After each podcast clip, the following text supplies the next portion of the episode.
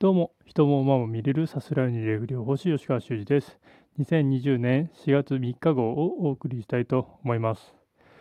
今日はまあ笑いについてちょっと述べていきたいかなと思います。皆さんはボケ、ツッコミで言うとどっちのタイプでしょうか？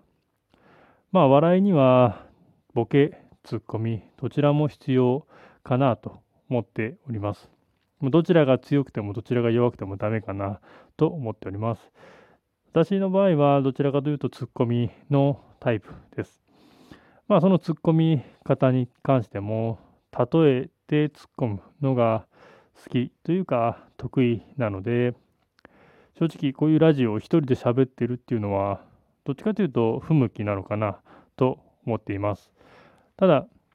まあ世の中の何かに突っ込むという大きなテーマとしては自分には合ってるのかなと思ってこのラジオについて配信して話を続けております。で、まあ、ボケ、ツッコミ、どちらが大事かという論争、どちらも大事っていうふうに結論付けますが、じゃあどっちが本当に大事かというと、私の場合はツッコミが大事なのかなと思ってます。まあ当然天才的なボケであるとか、もう天然ですごいボケというのが存在するとは思いますが、そのボケを説明するのがツッコミ。ツッコミがきちんと整理してくれることによって、そのボケが生きる。どんなに散らかったボケであっても、そのツッコミによって全てが整理されて、相手に伝わって笑いに変わるというのが、お笑いの仕組みなのかなと私は思ってます。ボケだけじゃ正直成立しないのが笑いかなと。まあ、万人に通用するボケというのはあるかもしれませんけども、それにツッコミが加わることで、さらに一味違ったものになるかなと思っています。まあ、ボケ、ツッコミ、どちらも大事。で、ツッコミ方もいろんなツッコミ方があるかなと思っています。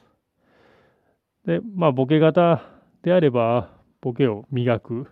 ツッコミ方であれば、そのツッコミを磨くというような形で、まあ、その会話の成立、の仕方によって、まあ、キャラを変えるという手もあるかなと思ってます。まあ、自分はそのツッコミ、つまり想像力と言葉のチョイスが、まあ、長けているのかなと、まあ、勝手に自分では思っていて、まあ、それが、まあ、ラジオの投稿ですね。この曲のイメージする写真を送ってくださいという企画に関しては、かなり自分の中でも、まあ、インスピレーションが曲からまず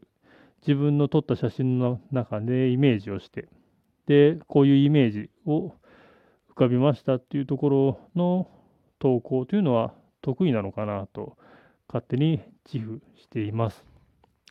まあ笑いというのはもしかすると今の世の中で必要なところなのかもしれません。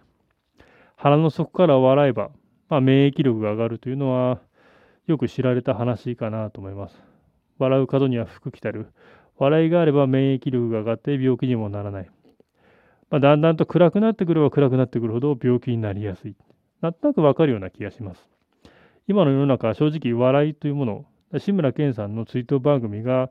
視聴率が高かったっていうのは多分笑いをみんな求めているんだと思いますが、どうも笑いすら自粛ムードっていうような感じ、笑っちゃいけないんじゃないかっていうところの雰囲気が漂っている、ちょっと殺伐とした雰囲気があるかなと思います。まあ、こんな時こそ、まあ、笑い、まあ、今動画でかなりいろんなお笑い芸人さんの動画とか、面白い動画がありますんで、そういう動画を見て、少し心を和ませるというところも必要なのかなと思っています。まあ今日は笑いについて少し取り上げてみました。以上です。